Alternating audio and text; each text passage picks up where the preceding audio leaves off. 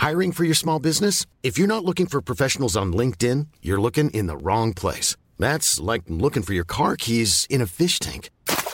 LinkedIn helps you hire professionals you can't find anywhere else, even those who aren't actively searching for a new job but might be open to the perfect role. In a given month, over 70% of LinkedIn users don't even visit other leading job sites. So start looking in the right place. With LinkedIn, you can hire professionals like a professional. Post your free job on linkedin.com slash spoken today. Hey, I'm Ryan Reynolds. Recently, I asked Mint Mobile's legal team if big wireless companies are allowed to raise prices due to inflation. They said yes. And then when I asked if raising prices technically violates those onerous two-year contracts, they said, what the f*** are you talking about, you insane Hollywood ass?" So to recap, we're cutting the price of Mint Unlimited from $30 a month to just $15 a month. Give it a try at mintmobile.com slash switch. $45 upfront for three months plus taxes and fees. Promo rate for new customers for limited time. Unlimited more than 40 gigabytes per month. Slows. Full terms at mintmobile.com. Hi everyone, I hope you had a great week this week. Um, I know the podcast is a little bit delayed, that's because I'm back to work now and I'm really busy again. However, uh, we are back on track and uh, here is a fantastic episode with my guest DeAndre, the man who does everything, my first American guest, very excited to have him. Yeah, so enjoy the episode, and if you are enjoying the episodes, and which I am sure you are, it'd be really helpful if you could go on iTunes and give the podcast a five star review and a nice little comment to say what you like about the podcast. That way, it can be seen by more people, and more people can hear it, and the community of the Champions of Happy can grow and grow and grow. Well, I'm not going to talk anymore, but um, do that for me because you're my pals, and uh, enjoy the episode of this podcast with DeAndre. Hello, I'm so happy that you are able to have me here um, across the world. You're in the future. Nice. I'm in Dallas, Texas, and you're in the future. I love it. You're my first uh, American guest um, ever, so thank you for arranging this. I'm all about breaking barriers and being the first to do things. So I'm glad. So you're Dallas, Texas. So it's seven o'clockish for me now. It's now two-ish for you. It's one o'clock. Yeah, in the Oh, o'clock. afternoon. Yes. Oh. oh, am I just trying to arrange this? Trying to work out the time difference, which should have been a necessarily simple thing, was hard enough for me. I don't know why that was so difficult for me to get my head around. But maths Math is hard for my- a lot of us. right? So normally I ask my guests to introduce themselves because you do so much. I want to give it a go, and if I miss anything out, let me know. So you are a model, lifestyle wellness influencer, entertainment news correspondent, filmmaker, husband, media guru, six foot seven hunky man. Have I missed anything out? That's pretty much it. Uh, future president of the United States and maybe the world, perhaps. Who knows? That's a good one. I like it.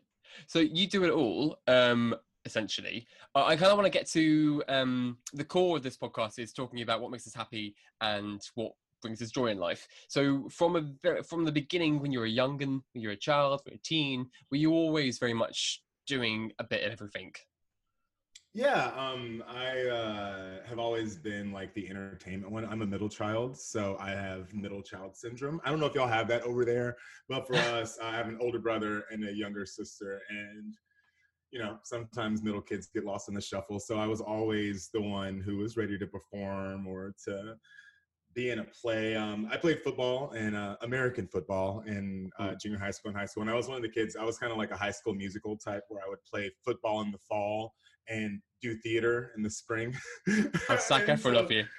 Yes, how's Zac Efron of me? Um, and so I'd always had this desire to kind of not only perform but to tell stories. I think that at the crux, like the base of what a lot of us do as creative people, is we tell stories. We tell it through different ways, through film, through song, through drag, if that's what you do. And so I've always been a big fan of storytelling and trying to figure out how I can both tell my story, but also how I can tell other people's stories. So um, I studied journalism and film in college. I've got a degree in there um, from those uh, for, for those subjects.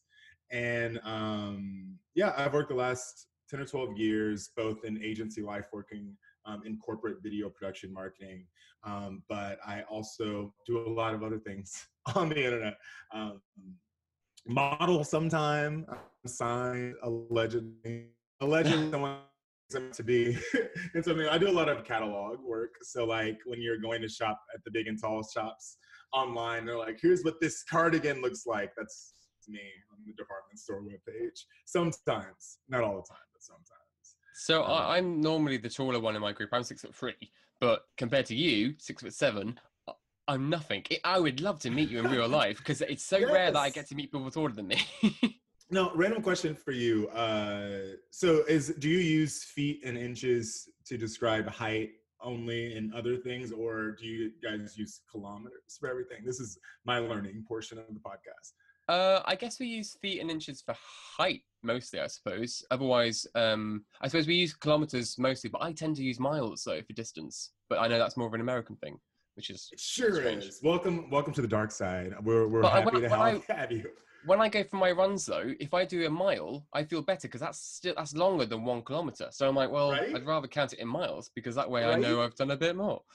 Yes. Um, yeah, I'm six seven. I'm big and tall. Used to be a lot bigger. Um, about four or five years ago, I lost 150 pounds, which I don't know how many stone that is, but assume that it's a lot. um, uh, through diet and exercise, and now um, about a year ago, I had loose skin removal surgery, which was very exciting, um, very dramatic, uh, but great results. And so I'm one of those people. I've lived a lot of different lives in the past few years, um, but I love it. I love it. So uh, go back to your family then. Are you are you all a tall family then, or are you the tallest of the lot? Yes. So um my parents are both tall, but not like uncommonly so. Um my dad is six foot and my mom is tall for a lady. She's like five ten. Um, my older brother is six five. I'm six seven. My younger sister, sister is I think five eleven, somewhere around that. Um, but uh, in my extended family, we've got tall people. So uh, most of my cousins are, are between six and like six five, and then I've got a cousin who's like six nine. Um, he's the tall one. Nice. So you're um very often when I talk to my friends, my neck eventually hurts. Then uh, I guess that must be the same because your husband he's on the he's not as tall as you. I'm not gonna He's say a he's little short because he's not short. he's a little tiny man at five foot eight. Um, it's one of the, one of my favorite things. We went to a wedding. Um, a friend of mine um, married an NBA basketball player, and so we went to the wedding, and the entire wedding is just full of people. Like the average height is like six four. I was living. I was having the best time because I was like, I could hear all the conversations. Like everything's up in my level. I don't have to stoop down to try and hear what's going on. Um, at one point, I had to tell my friends whenever we go out to the club, like, and they'd be talking to me, I'd be like, guys, y'all know I can't hear anything that y'all are saying because it's all happening a foot under my uh, under my ear space. So, uh, yeah, it gets rough, but we make it. We deal with it. was basketball ever a thing you entertained the idea of doing, or was that never your thing really?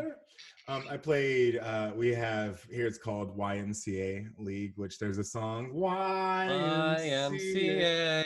Um, I played Beautiful, YMCA basketball. Thank you. I'm also Yeah. a professional part-time karaoke singer, so you can hire me for that. Ah. Bar mitzvahs and all kinds of stuff. Um, uh, nah, I played YMCA basketball and I hated it. Um, I played football, didn't love it uh, until I tore my ACL. I, I had a few knee surgeries when I was in high school, and that kind of squashed. Um, but I, I didn't like sports. I played it because I was good at it, like naturally. Because if you Mhm. put a big guy out there, you're gonna get some kind of positive result, ho- hopefully. Um, but I never considered it as a viable career path, and that's probably good because um, after I tore my ACL twice, um, you know that means meant that professional sports were out of the question. But um, luckily, I, I've I've always had, I guess, a little bit of smarts to fall back on. Um, and working in production, I somehow stumbled into in the tens and the aughts and the tens. Video became something that people needed, and that people companies were like, we need to figure out how to get video, um, how to produce it, how to package it, how to market it, and so um, I've been pretty successful there. Nice, good. You're busy. I know. From going from your social media feed, I can see you. You are a busy, busy man.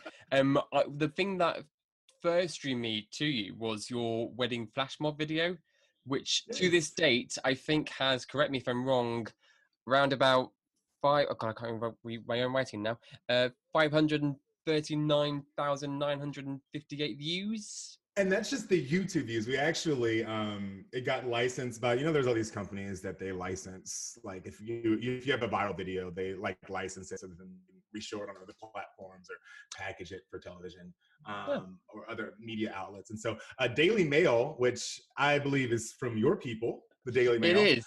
Um, I know. Uh, It's a but bit they, trash, but Uh, yeah, the they licensed it and ran it on their Facebook page, and it has like four million views there. So, I'm, I'm, So I'm a for fan of the Daily who- Mail for that. For those who haven't seen the video, could you give us a, a brief description of it, and then we'll go into it? Yeah. Um, so um, I started dating my husband. We've been in, oh gosh, our 10 year anniversary was in August. This past Ah, August. congratulations. So we're like old domestic um, couple, but we got engaged in 2016, and I did a big, and this was like during the height of the proposal YouTube videos. Um, and so um, I worked with uh, a dance company, and I lied to him and told him we were going to like a brunch that was going to be filmed. So I, I was like, "There's going to be cameras there, so make sure you look cute." Um, and I planned out this very elaborate, extensive multi-costume change proposal to a Tegan and Sara song. Um, and it just went wonderfully. Uh, it was it was a really, really, really exciting time, and I'm very glad that I did it. It came to me on a whim, um, and I, I spent about six months putting the pieces together. And we did rehearsals with the dancers. We're doing costume changes because if there's anything I love, it's drama and it's spectacle. I mean, who doesn't? Who doesn't So love took, drama and spectacle? it took six months to put together. Well, I started to. Um, I come from a production background, and so I like for things to be very specific when I have a vision or an idea.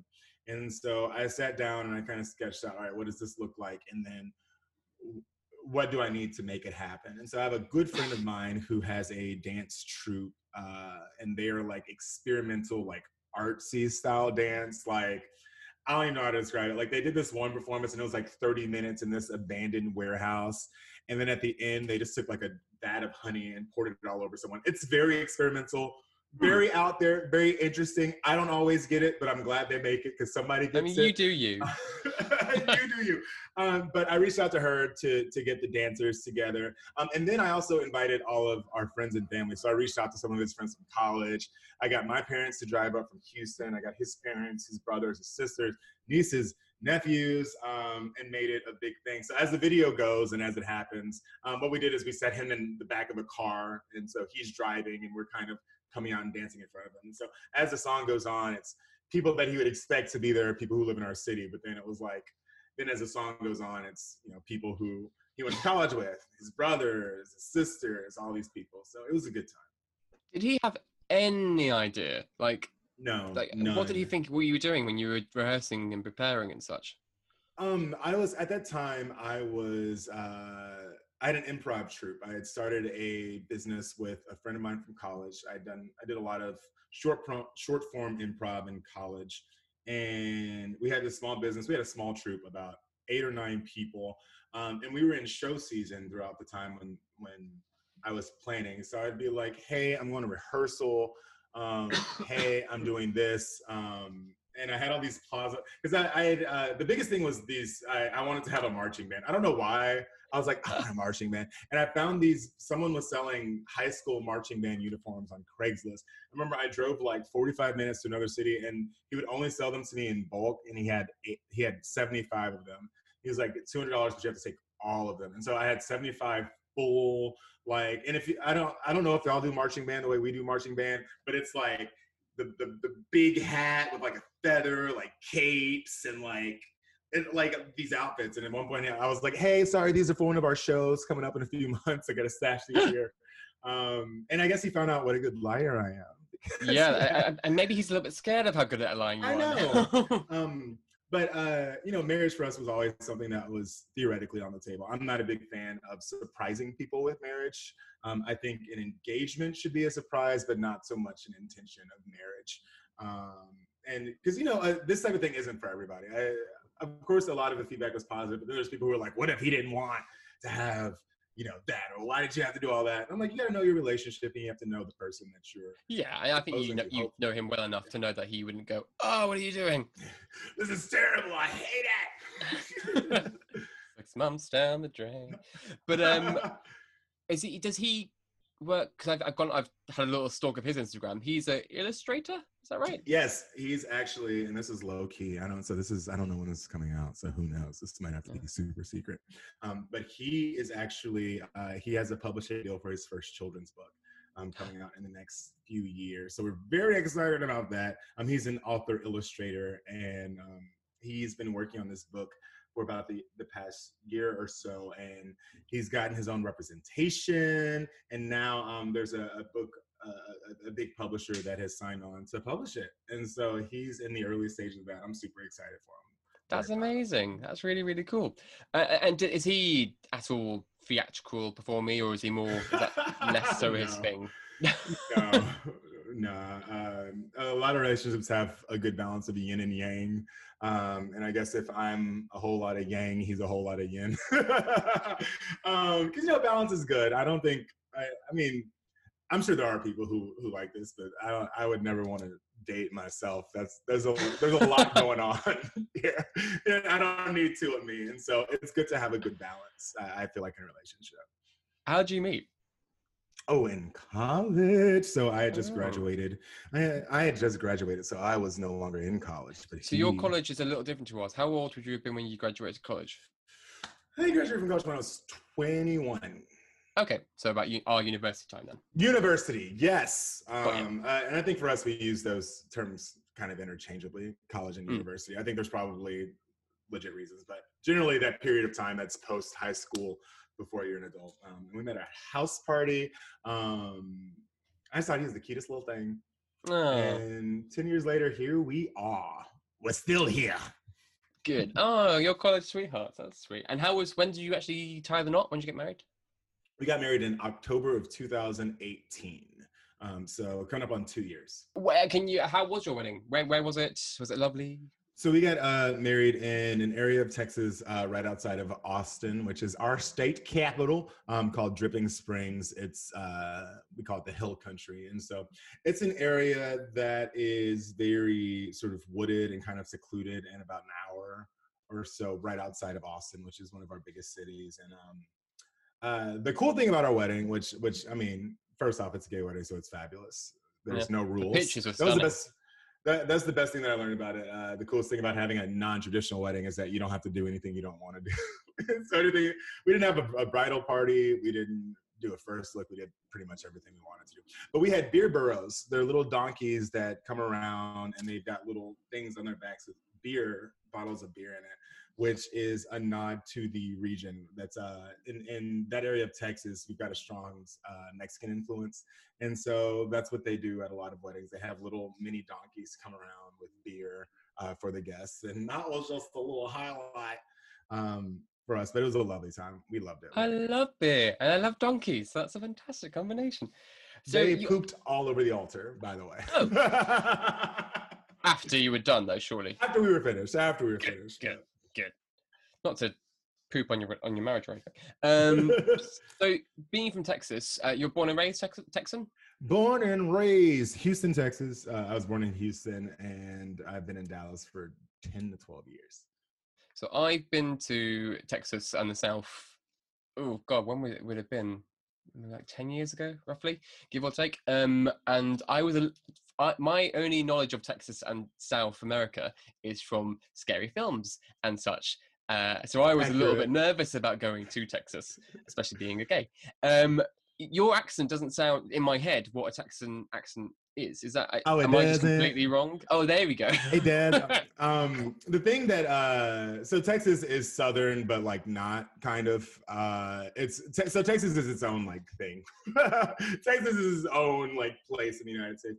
Um, our cities are very metropolitan. So Houston, Dallas. If if you grow up in a big city like that, you're going to be encountering people who you know are, are different. And you're going to have different accents. Um, I also work in and have occasionally worked in television on camera and have kind of beat a lot of my accent out of myself. if you ever hear, if you ever hear what Beyonce sounded like before like 2005, um, that's the Houston accent. Uh, that's how oh. how Beyonce talks. That's the Houston accent, which is very um, "Hey y'all, I'm DeAndre. I'm from Houston, Texas." Um, not not that hardcore, but um, yeah. At this point in my life, I, I guess I have an accent when I get very excited and people can tell. But at this point, I've beat it out of myself.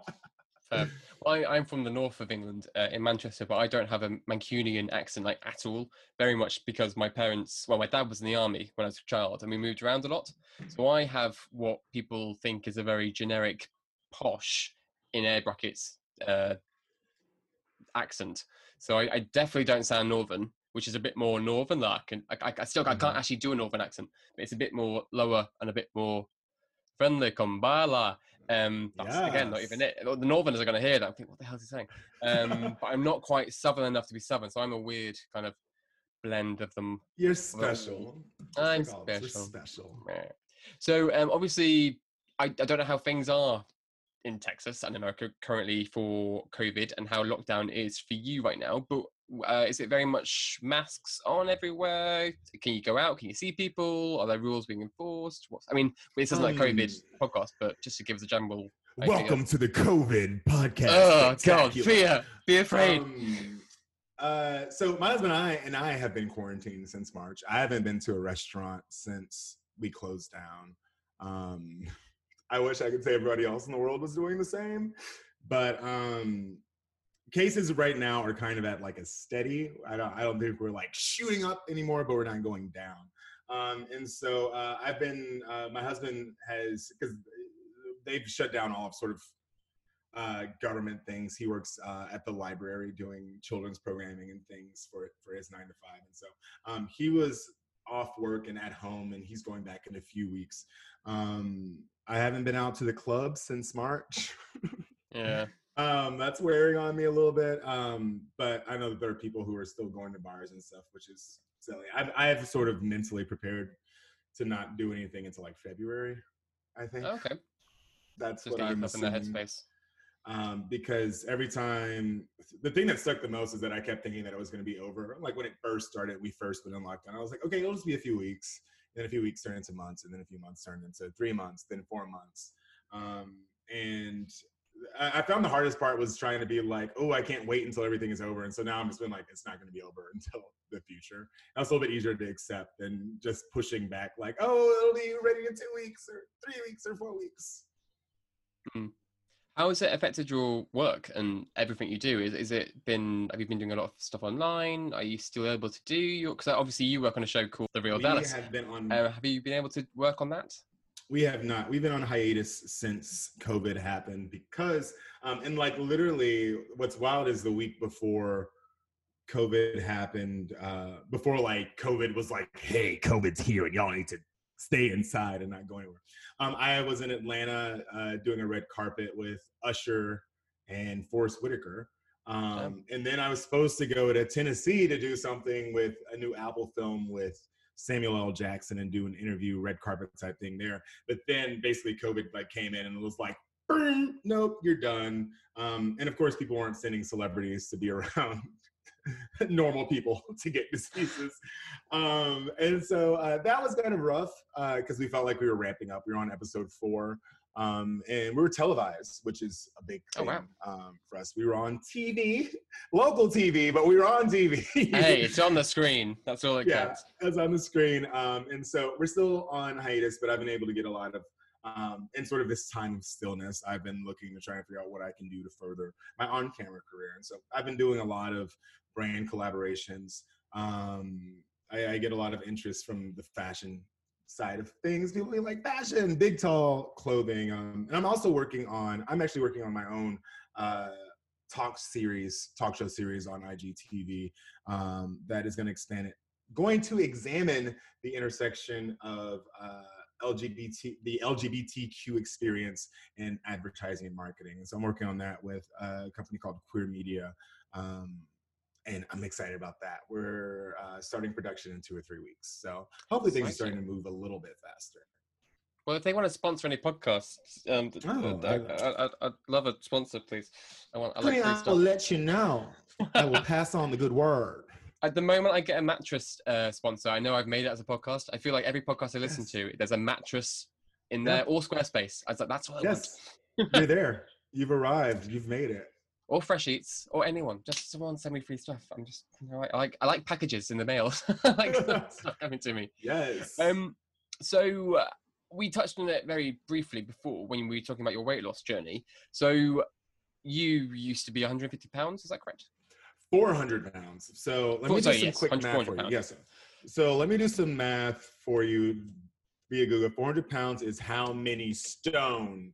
Because I know that's how y'all operate. 28.57 stone.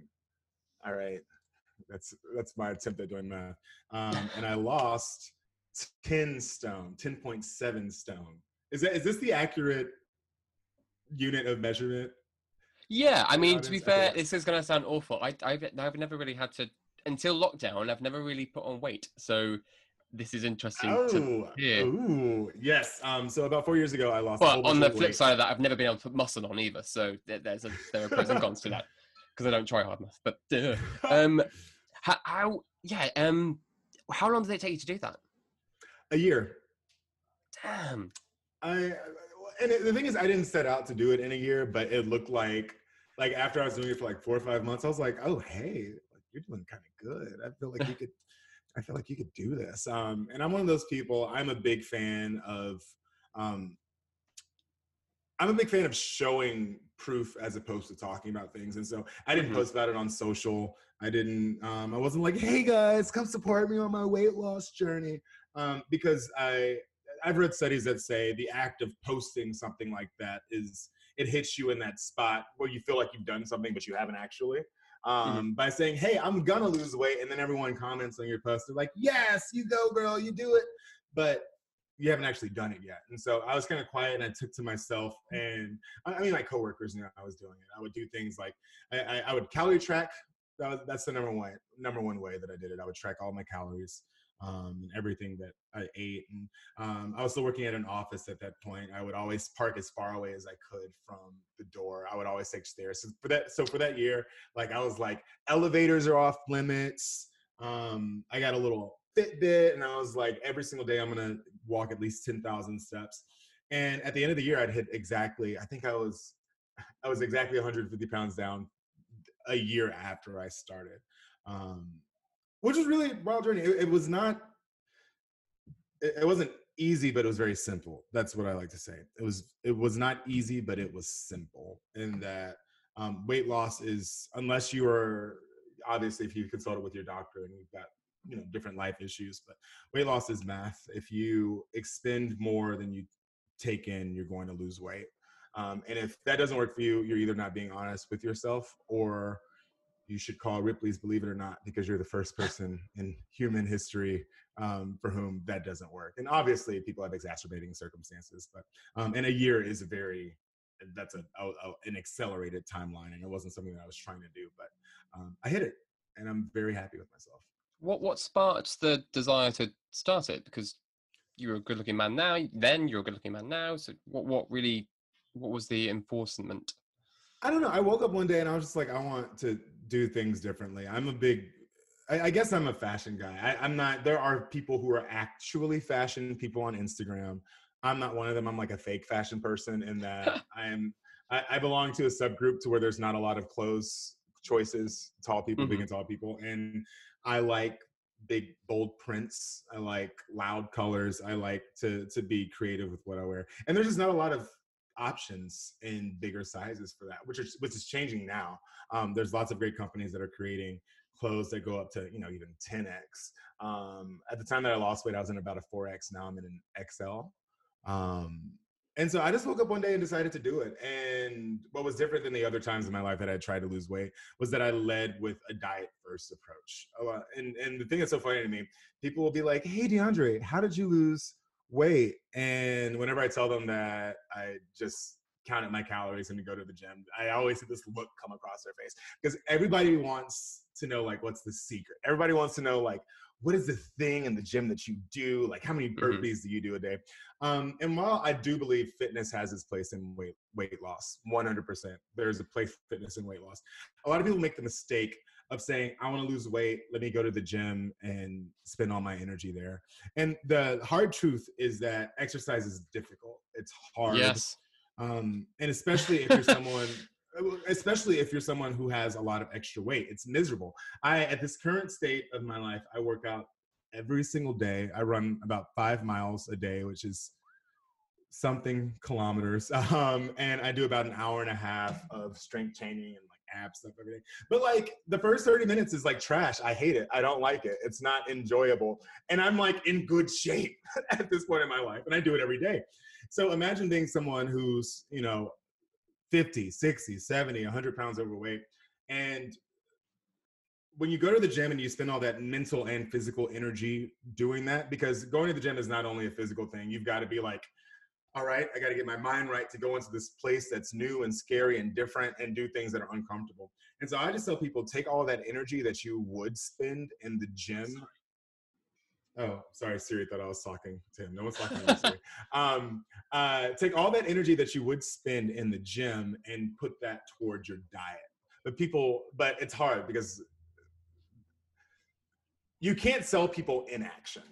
It's hard to sell, it's hard to tell people, it's easier to say lose weight by going to the gym as opposed to lose weight by not eating, if that makes any sense. So it's easy mm-hmm. to sell people in action. It's easy to tell people go do this thing. But when you tell them don't do this, there's like a, a mental block in their mind. So I always see people, whenever I say this is how I did it, I counted calories. I didn't go to the gym at all. I walked. Um, I like I wasn't running at that point because I was too heavy to run, and so every day I would walk down my street after work. Um, and that's the hard truth. It's difficult, but diet is always going to trump, not trump exercise. They work hand in hand together. But if you're someone who needs to lose weight, start in the kitchen, not the gym. Uh, are you a meat eater, vegan, veggie, vegetarian? I eat a lot of meat, Mhm. a great deal of it. Um, I, I'm not opposed. We we go through periods of time when we do we'll do like a meatless Monday, um, and uh, I do a lot of uh, protein shakes. Um, I try to be protein first with my day because I'm a big man, and in order to kind of build muscle, you have to take in a lot of protein. But I'm also at odds with myself because I'm always trying to like lean up, and so protein helps me do that. I do a lot of protein shakes. Find a good protein shake. That's my Would you have a recommendation. particular flavor that you like? I do. So I have a um you know like some people have sensitivities to different types of fake sugar. Like uh I don't care for Splenda, whatever Oh, yeah. Splenda is. Like uh that gives me like a, a bad aftertaste. Um and a lot of protein powders are uh, they try to be like zero sugar or low sugar, which is fine if you're someone who needs to watch their sugar, but I don't. And so I go for one that has some sugar in it because it doesn't have that fake sugar taste. And if I'm drinking three of them a day, I want it to actually taste good. So I use one called Ascent um, Ascent protein powder, and I'm a big fan of it. I also like one called Isopure protein powder. Because I'm a bro, and I talk about my protein powders a lot. yeah, dude. Yeah. Yeah, man. Love Yeah. it. Are you even working out with that one? Um, so how has it been harder? I mean, I, I know I'm now I lean back to this, but has it been harder to do working out and eating properly during COVID? Because it's I feel like everyone's been having a lot of lower down days. Uh, so is, has it been hard not to lean back into bad habits and such? the first like month of quarantine, I think uh, I I feel like a lot of people went through the same thing. Like the first month of quarantine, not like a depression, but like a okay, what is this new world that we're in? Um, hard for me was that uh, the gym we we couldn't go to the gym anymore, and at that point, I was doing five to six classes a week. I like to do group workouts, so like everybody's doing the same thing kind of on their own while the instructor leads. And so I went from, you know, being in the gym like six times a week and, and I don't go into an office. So those were the only people I would see outside of my husband um, regularly to just being at home and not having a place to, to work out. So for about a month and a half, I just kind of wallowed. I just, I was just like, what's going on in the world? And we couldn't go out to eat. And so we were ordering in and ordering out a lot. And after about a month and some change of that, I was like, okay, we got to get back on track this thing is gonna last for a while. The gym isn't gonna open for for for a long time. So I went back to one of my old favorites, uh, like uh, DVDs. Uh, we have thing, we have something called P90X, which is uh, by this guy who is a he's like a fun fitness guy, but he's like I'm gonna train you and get you in shape. And I'm on I think uh, day like 75 of that. It's it's been fun. It's been figuring out what we can do without being out with people. Obviously, it's Texas, it's hot out here, so working out outdoors is difficult. I do an Mm. outdoor dance class on Saturdays um, uh, with a dance instructor. We've moved it outside due to COVID, and um, running is running for me is both a mental and physical well-being thing. Um, I think a lot when I run. I solve problems in my head. Because sometimes uh, once you get past the difficulty of, of running, which the first like mile is always trash, to be honest. Once you get past that and you break through that, I kind of get into this like, okay, where does my mind want to wander while I'm running? And I think about like, you know, production issues. What are we going to film with this product next week? How are we going to make this look good? What are we going to do for this segment?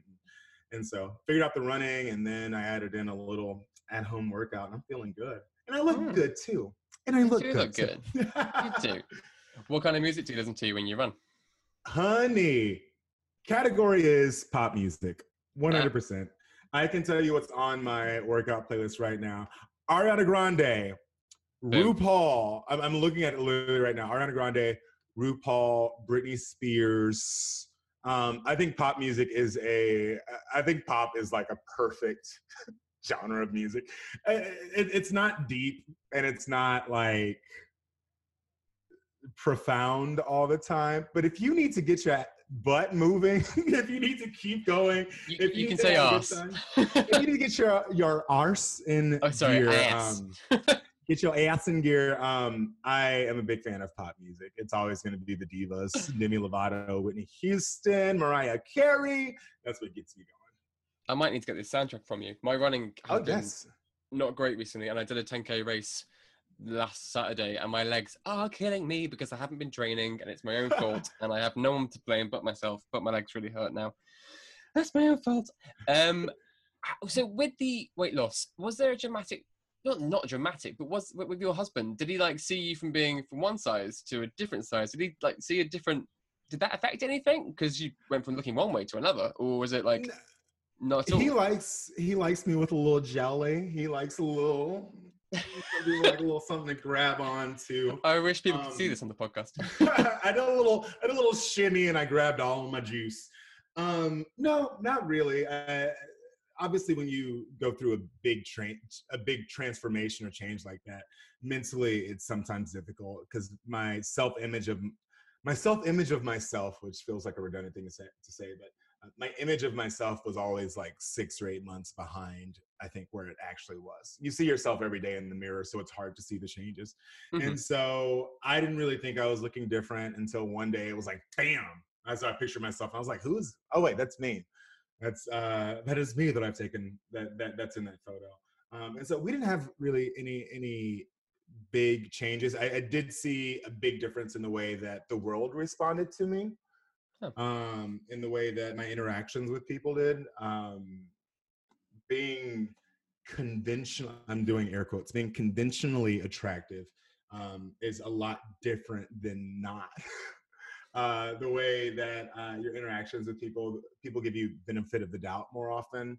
People are friendlier. Um, and I was always, uh, even when I was in my heaviest, I wasn't like, I was not like in a wheelchair. Not that there's anything wrong with being in a wheelchair, but I was 400 pounds for someone who's six seven is far different than 400 pounds for someone who's five five.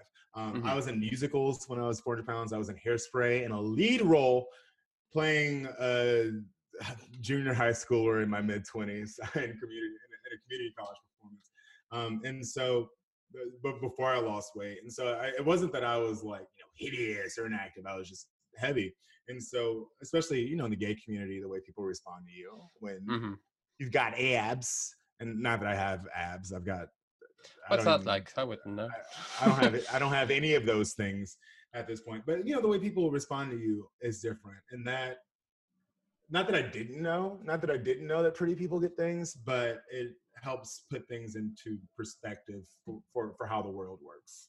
The world is not always fair. The world does not treat everyone equitably. Um, that's kind of sad, but it's life but mm. it's sad. It's sad. I have a really dirty question now for you. Um, Ooh, please. What is your favorite kind of takeaway? Ooh, ooh. Um, what do I? Oh gosh, uh, we have pizza every two weeks. Every two weeks, we get pizza from a place. Um, I'm a burger boy. I like to eat burgers and fries a lot.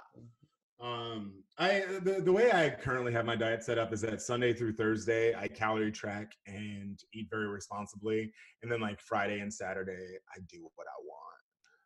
Um, I do what I want. And so for me, pizza is pretty much the pinnacle of greatness for me. I, I can almost always eat pizza. Almost. Do you have a, a go-to topping? Ooh, I like these questions. Um, generally, like, uh, so we have one uh, from the place that we order at that's called the Notato, and it is everything that would be on a baked potato but on a pizza, and it's kind of a moment. It sounds like it would be weird, but it's a moment. Um, try it the next time you come to Texas.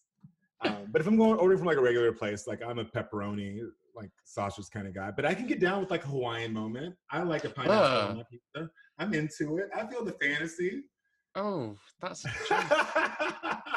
each to their own. You do you, but you're yes.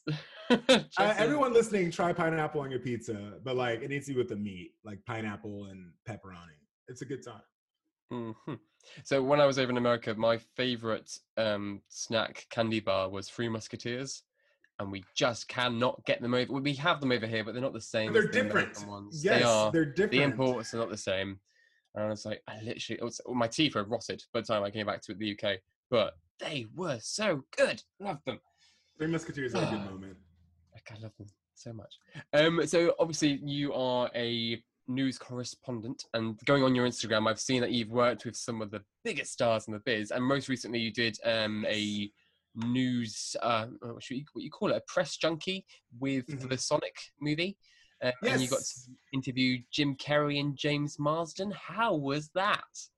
It was pretty fabulous. Uh, what was really interesting. So those were my second rounds of interview, televised interviews, like ever. Um, my very first interview was with a Real Housewife of Dallas, which Oh. I was like, "Oh, I've made it! I'm here! I'm with the Real Housewife of Dallas."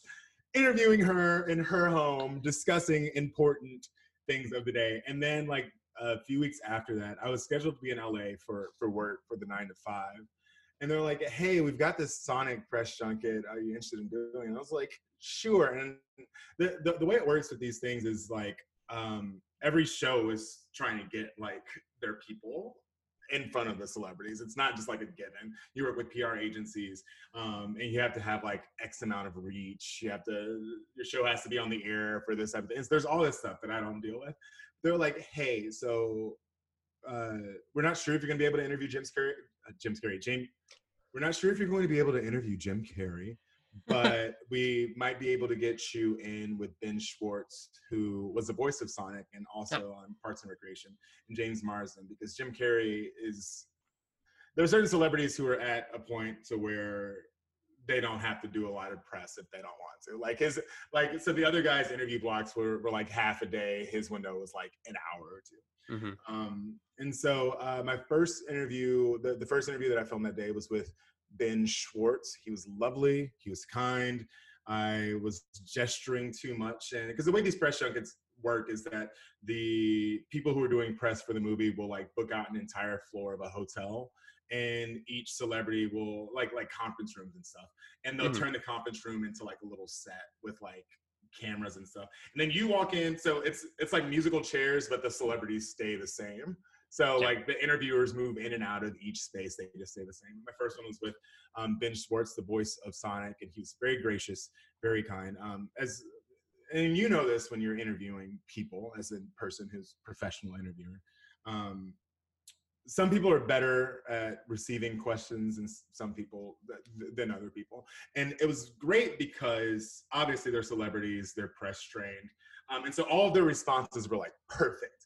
Like like like perfect like encapsulates everything that you want from the movie and whatnot and then i got to jim jim carrey and i have this on tape somewhere but i sat down i was like hi i'm deandre from this channel in dallas and so excited to be here. And he was like, man, it's early. I was like, yes, it is early, Jim Carrey. And he was like, uh, you know, last night I was, and, and I have this on tape. I need to release it at some point in my life. But he was like, man, you know, uh, so last night I was out at dinner um, with Dave Chappelle. You know Dave. And I was like, yeah, I know that. I yeah. do. Best buds. Of course.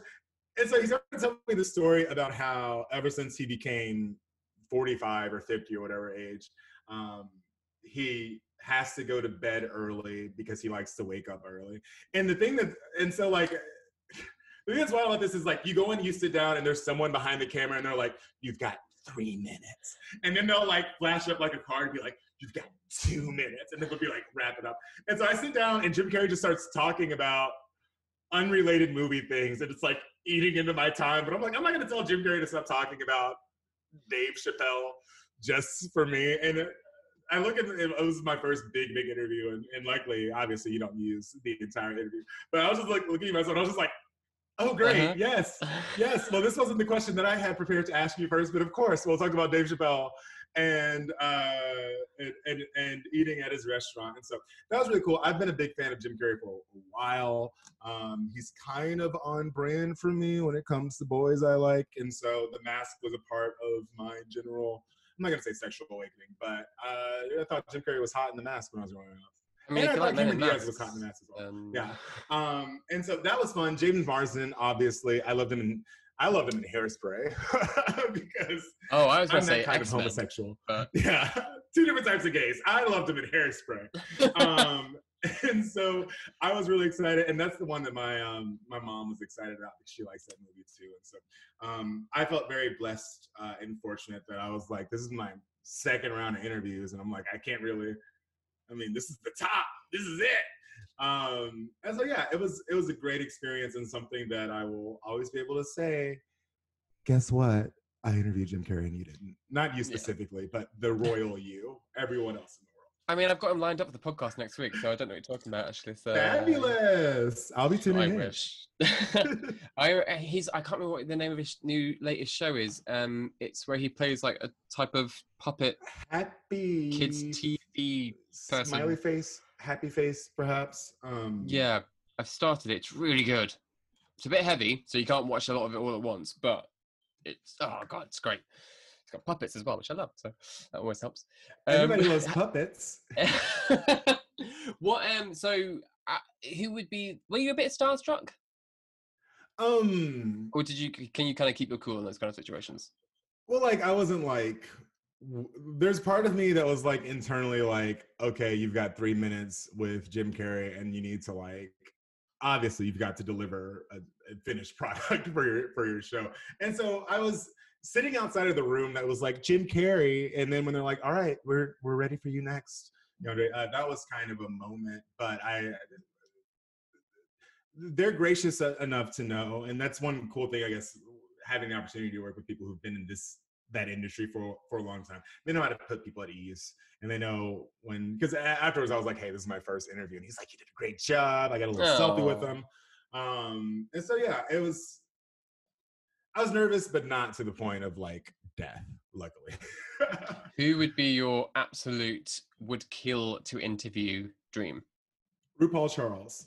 Oh, okay. Um, and or Beyonce Giselle Knowles. Um, I've met RuPaul. I went to DragCon in 2017, maybe. I waited in line for three hours and paid $45 for a photo with RuPaul Charles. I know. And I was the first, my husband and I were the first people in line. Because uh, I was like, if I don't do anything else at this, because uh, I was working on LA about a week a month at that point in my career. Because uh, the company I work for had an office out there, so I would fly out there and my husband was coming down to visit me for the first time and i was like okay well let's find something to do while we're while we're out. Let's do something. I was like oh my god mm-hmm. DragCon this weekend and we on a whim decided to get vip I, I, think i bought them from like a facebook like hey i've got tickets to Zelda dragcon um and i was like listen if we don't do anything else i'm getting a picture with rupaul because i mean when else in your life, you're, you're, gonna be able to do that. And I told him how much I enjoyed him in the Brady Bunch films, which if you uh, have seen the Brady Bunch movies, RuPaul has roles in that. And I and when I saw that when I was younger, I was briefly obsessed with the Brady Bunch in the mid '90s. Um, but I thought that he was a woman. I didn't get any of the jokes of the film because obviously the joke is he's a drag queen playing uh in the movie he plays like a guidance counselor to one of the Brady's. Is that where he says you better work? Is that that film? Yes, yes. Ah, do yes. And Jan, you better work. And of course RuPaul is Ru, RuPaul is like a 60 year old man who just wants to go out on his farm with his husband and do things. So he's just like, mm-hmm, uh huh, okay, next, bye. Uh, but I would love to talk to RuPaul. Uh, I think he's made great changes um, to the landscape of our gay society. that was a sentence that just went a lot of different places. He's made a big impact on the world, and I think Hmm. I'd be interested to talk to him about that. I bet he loved you though, because I know he likes his. Well, I don't know him personally, but from what I can tell, he likes his tall men. So Yes, he and I was saw taller you than and went. him. "Oh." In our photo, I was taller than him, and he had on uh, a boot with a heel. So I was Oh. like, "Oh." mm. What have your What have been some of your um, go to sit down and watch during lockdown shows to watch? Then what's kept you busy? Um, so? I am I, first and foremost, I'm a TV person. Um, I host a television show about film, and I have a degree in film. But I, I don't watch movies unless, yeah, I, I don't I don't watch movies unless I am covering them or I'm really excited about them. I'm very much a TV person. Um, we, so I always have a season of The Office in rotation. Always, I, I am always American uh, Office or the British Office? the American Office. Uh, I know I need subtitles for the British one. and I can't catch Then much. Fair enough. Um, but I always have I always have an episode of uh, the American Office in rotation. I always have a season of Drag Race in rotation as background television noise. Um, we're talking about vintage things. Uh, for current shows, um, I was watching Insecure when it was airing. Love Insecure. There's an FXX show called Dave. I don't know if y'all get it over there, but I was quite enamored with it. Um, about a rapper who goes by the name of Lil Dicky, um, but his real name's Dave. Uh, I I tend to be a reality light comedy serial dramatic type person. Like I Real Housewives that's where I live. That's the type of entertainment that I watch. What about you? Uh, oh god, we've binged so much TV. It's hard to. I can't even remember actually put into words what we've actually watched recently. We're currently watching The Boys, which is really great. Oh, my husband's watching that. it's because I'm a, I'm a massive Marvel fan and a massive geek, Mhm. and so when we 1st watched the first series, I was like, "Ooh, this is a lot darker to what I'm used to," but it's still it's grown on me. I'm like, okay, I can get behind the blood and guts. We've watched all the RuPaul from All Stars to the latest season to Canada. Um, How did you feel about watched the- Canada, by the way? I didn't like it, and I really hate saying that because I like all the. Ru- I, it, it's weird because I think RuPaul's America was great. I think All Mhm. Stars is great. I thought art. I thought the UK version was pretty good for a first season, Mhm. and then Canada came along, and I was like, "Ooh, this feels like a cheap, like it felt like very early America's Next Top Model standards type thing." It felt like, and, and I felt that about all of the first seasons of the the franchises. They all feel like the first season. Like they all they all have that feel like the first few seasons of Drag Race, where things are a little bit lower budget. Um, I loved the cast. I loved the girls. I despise their choice to make the guest judge the guest judge the host of the episode. I didn't. yeah, a lot of different Um, camera angles as well. When the guest judge was talking, I was like, "Stick to one camera." And I think that's to cover up the. I, I, I think that's a weird choice in the first place to have a guest judge be the host of the show. I think they also suffered from having too many hosts. They had three main hosts plus Mhm. an auxiliary host, and they didn't even use them all the time. And the internet does not love Jeffrey Bowyer-Chapman at the moment. No, which is a shame, but I can also kind of see why, but it's also a real shame. I I thought my opinion of him was very high before Canada's Drag Race, and now it's just dropped. Um, what I feel like the problem is, and not to digress too far, because I could talk about this forever. Um, I think the problem with Jeffrey Bowyer-Chapman on Canada's Drag Race is that he does not have credentials, and so when someone like Brooklyn Hytes says, "I hate this outfit, it's not good," we know that obviously she has a resume and a background in these things. I'm assuming Stacey McKenzie. I don't know much about her. She was on Canada's Top Model. Apparently, she has a great runway walk. I'm into it. But it just felt like Jeffrey was just adding opinions that he couldn't really back up with Mhm. anything. And I hated his fashion and his makeup every single episode. And the thing that, that sucks is because he and I are similar body types. We have similar, um, we're kind of a similar type of person. And like everything he wore looks like something that I would wear if I didn't have a budget. It just didn't work for me at all. I hated his eye makeup. I hated all his outfits. I was I, I had very strong thoughts, but I loved the girls. I love I love the cast. I hope they can fix that and figure it out. I mean, if you haven't watched Canada's Drag Race, uh, uh, uh, spoiler coming up, so pause for five minutes or whatever. Um, what do you you happy with the winner? yes, thrilled. I'm Good. a fan. Um, I thought the top three was an interesting top three, not the top three that I foresaw, but um, I'm pleased with the winner. And, and, you know, it's a first season. I think they'll get better. I enjoyed British Drag Race, but I think the Did you understand it? I think the references were too deep, and I think I Uh-huh. missed a lot of it because I would talk to my friends who um, are from the UK, and obviously I love the girls. I'm a big Cheryl Hole fan. Um, I feel like she was robbed from being in the top three. I didn't think that she was going to win, but I thought that she should have been in the top three. Um, uh, but I feel like the whole time, like they would say things, and I'd be like, "Ha ha ha ha ha!" I get it, but I would feel like, feel like, "Do I really?" I like, did you have to Google who their Snatch games were? Because that's what I have to do every single time America does Mhm. Snatch game. I'm like, I don't know that that real Um, I knew some of the people, but uh, most of them I had to Google, and then some of the references. Uh, obviously, I'm. I, I think the biggest problem that my friends who are from the UK who had had with it is that uh, RuPaul and Michelle kind of acted as American stand-ins for the audience to be like, "What's that British thing?" or "Governor," which I feel like probably got old for y'all because RuPaul would be like, "Britain, governor." crumpets. And I'm like, I, I know these people are tired of hearing y'all talk about this. Like that's all they have over there. But I enjoyed it. I'm excited for a second season um, of it. And I thought it was. Um, I feel like uh, someone uh, said that uh, Jan from Drag Race season 12. If you watch. Mhm. Uh, Yeah. Jan, Lemon, and Cheryl Hole are all the same person, but in different nationalities. They did like a makeup review together, and someone was like, Oh uh, yes, yes.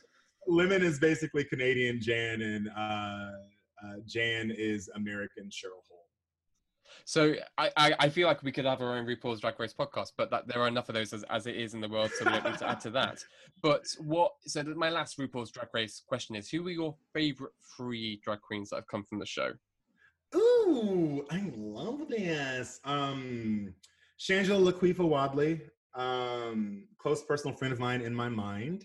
Uh, she is from she's from Dallas, uh, and so I've got love for my Dallas girl, and I think that she is just. Um, I think the coolest thing about reality television is that people who are successful at it and people who can play that game and kind of elevate themselves from nowhere to somewhere. And I think she's been a great example of someone who has put in the work. Um, Trixie Mattel, another close personal friend of mine in my head. um, uh, uh, I have a friend who's actually friends with her, and we went and saw her stand-up special. She came to Dallas and did a stand-up, and Oh wow. it was fabulous. I loved it. Um, and Alaska and Alyssa. Those I can't I can't just say three. I, I love Alaska. Um, I think a lot of the queens, All Stars too, and this is of course there's other drag racing, but the girls who are on All Stars benefit from getting that second dose of us being able to enjoy them and understand them and be able to love them a little bit more. And so those are girls who, if they come to my city, I'm gonna pay my coin to go see them. What about you? Mhm. Oh god, I feel like I'm gonna forget someone, so I feel I should have really looked this up before I asked the question. But the ones that jump to mind are probably Adore, Jinkx, Sharon, anyone with a little bit more punk edge to them. But I also like Mhm. I also like the, the funny ones like Bianca and Trixie and yeah, anyone who's just a bit dumb and doesn't take them too serious. But then I go onto Instagram and I see all the gorgeous looking ones like Nicky Doll Uh-huh. and it's, it's, they all do something, I guess. But yeah, give me someone with a bit of punk edge rock, and I'm like, yeah, okay, that's the kind of drag queen I would like to be. Have, have you ever done drag? No, um, I very much subscribe to RuPaul's notion that everything that we do is drag. So, and I, I feel like every every time I go on a photo shoot, anytime I'm in front of camera and I'm like wearing makeup and like you know clothes, because when you're modeling and when you're doing things, you're someone else. That's that's something that was hard for me to when I first started modeling because um, I would uh, my agency set me up to get photos done. Um, to basically emulate the look that they would be selling me for, which um, I work with JC Penney, which I don't know if that's a retailer that you guys have, but it's big It's retailer. not, I know what it is. Yeah. The department store, and they're kind of on the decline. But um, I remember I was getting these pictures done, and they had picked out these clothes, and I just felt like somebody's straight uncle. Like I Oh. felt like, I, I mean, because that's the look. That's the big and tall look. You're like the cool uncle or like the dad or something like that. And I'm like, this is, and, and I was, I was kind of pressing back against the clothing choices. They're like, this isn't like you. You aren't selling yourself. You're selling the image that hmm we're trying to market you as. And so I have never done a full drag moment. I feel like I'd be great at it. I feel like I'd be gorgeous, fierce, face, body, yada, yada, all of that. What about you? I've done it. So I'm part of a choir called the London Gay Men's Chorus, and Ooh. Every three year, well, every year we're meant to do a drag pub crawl. So we all go to someone's house. Every, there's like 30 of us, 40 of us, all get cram into his house. We all put a drag on. There's always a theme. I've done it three times. The first time I did it was awful. Uh, the second time I did it was a 1940s flapper kind of vibe, much better. And the most recent one was a Playboy Bunny one. And I, not to toot my own horn, I look pretty hot. I'm Um, into it. so it was we were meant to do one this year, but obviously it got cancelled. And the theme this year was whatever you wanted, and I was like, oh, cool! I had so many ideas. I had a Pinterest, I had a mood board. So next year, maybe next year. But I, I've Next been—I'm—I'm never good at getting my eyebrows down. Like I just don't know how Yeah. they do it. It's just I don't understand. And I have quite thin eyebrows, so I thought I'd be able to master that quite simply. But it's a it's hard and it's expensive as well. It's hard Yeah. to justify buying something for one day. And I'm like, Yeah. oh okay, yeah. Uh, have you? It's, I know we're still talking about drag, but have you watched Shangela and Bob's and Eureka's show? We're here. I have, yes. Uh, where they go throughout the country in exciting looking vehicles and uh, get people to drag. I think it's fabulous. I love it. Mm, I cried so much. I, I, I, Yeah. d- happy tears, but also like, ah, it's so emotional. I'm a big sop and big wimp. But um, so we've talked about your TV stuff, and so what's the? Do we talk about the current times? What's the future for you? Is that a really future? open question? I don't know. I am currently fun unemployed. Um, I worked uh, as the head of video production for a pretty big multi-city digital marketing agency, and COVID hit us pretty hard.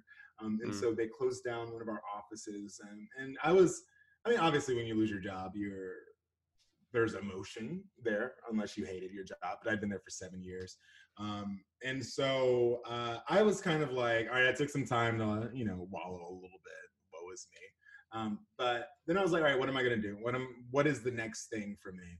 And so uh, right now I've been working um, with a couple of different, uh, I guess they- they're like influencer agencies. I don't know how exactly what how to describe them. I'm not signed to them, but uh, they connect me with opportunities for brands who are looking to connect to the LGBTQ community. Um, obviously, I'm obviously I'm still a model, um, but th- those things are starting to ramp back up as people figure out COVID and figure out what types of shoots and things people are doing. So hopefully more shoots in the future. And I am working on a show that is in pre-production, an IGTV interview series where we discuss the intersection of the LGBTQ experience with advertising and marketing. Um, actually, one of my goals, and, and who knows if this is going to happen, so maybe I'll be able to look back on this show and say, hey, um, it worked out. But I'm working on trying to get a segment with Kennedy Davenport, the dancing Oh. diva of Texas. Um, she is a friend of a friend, and she has a weekly brunch show.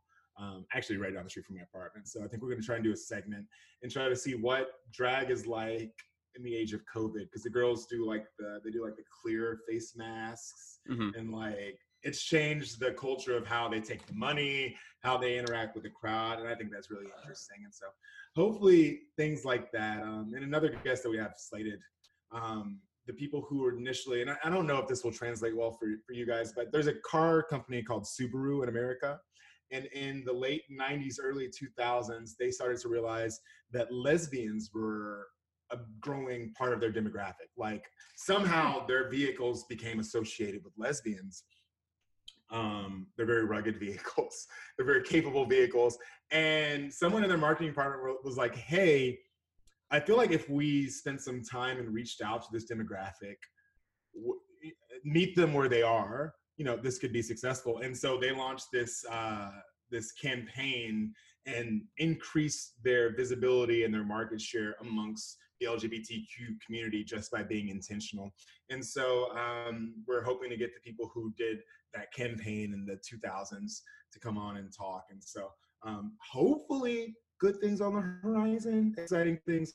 I'm mostly just taking it day by day until hopefully COVID is over, which who knows when that's going to be, but um, taking it step by step, day by day. Day by day. That's all we can do. That's all we can do. So, if Mhm. people don't know how to find you already, how can they find you online? You can find me on the internet. the internet. Uh, my website is deandrethegiant.com. Very infrequently updated, but it's got all my current info. Um, and of course, Instagram. Hey, it's DeAndre. That's where you can find all the good stuff, the best stuff. That's where the good stuff is. Well, we have come to the end, uh, but thank you very much, DeAndre, for your time and for sharing your love and your joy with me. It's been an absolute pleasure. This has been really fun. Yay! Um, Loved it. So um, I will uh, will say adieu now. Uh, cheerio, as we say in, the England lands. Gavna? Gavna. Um, I'm trying to think what you say in Texas, like yeehaw. That's that's. that's more- Uh, what would you say? It was a goodbye thing, and I guess howdy is is is a greeting. Um, see y'all later. See y'all. See y'all. No, I'm not going to offend you. See Um, see y'all later. See y'all later. Well, thank you again, and uh, we'll call it a day. Thank you so much. Bye. Good to chat with you, Omi. Bye.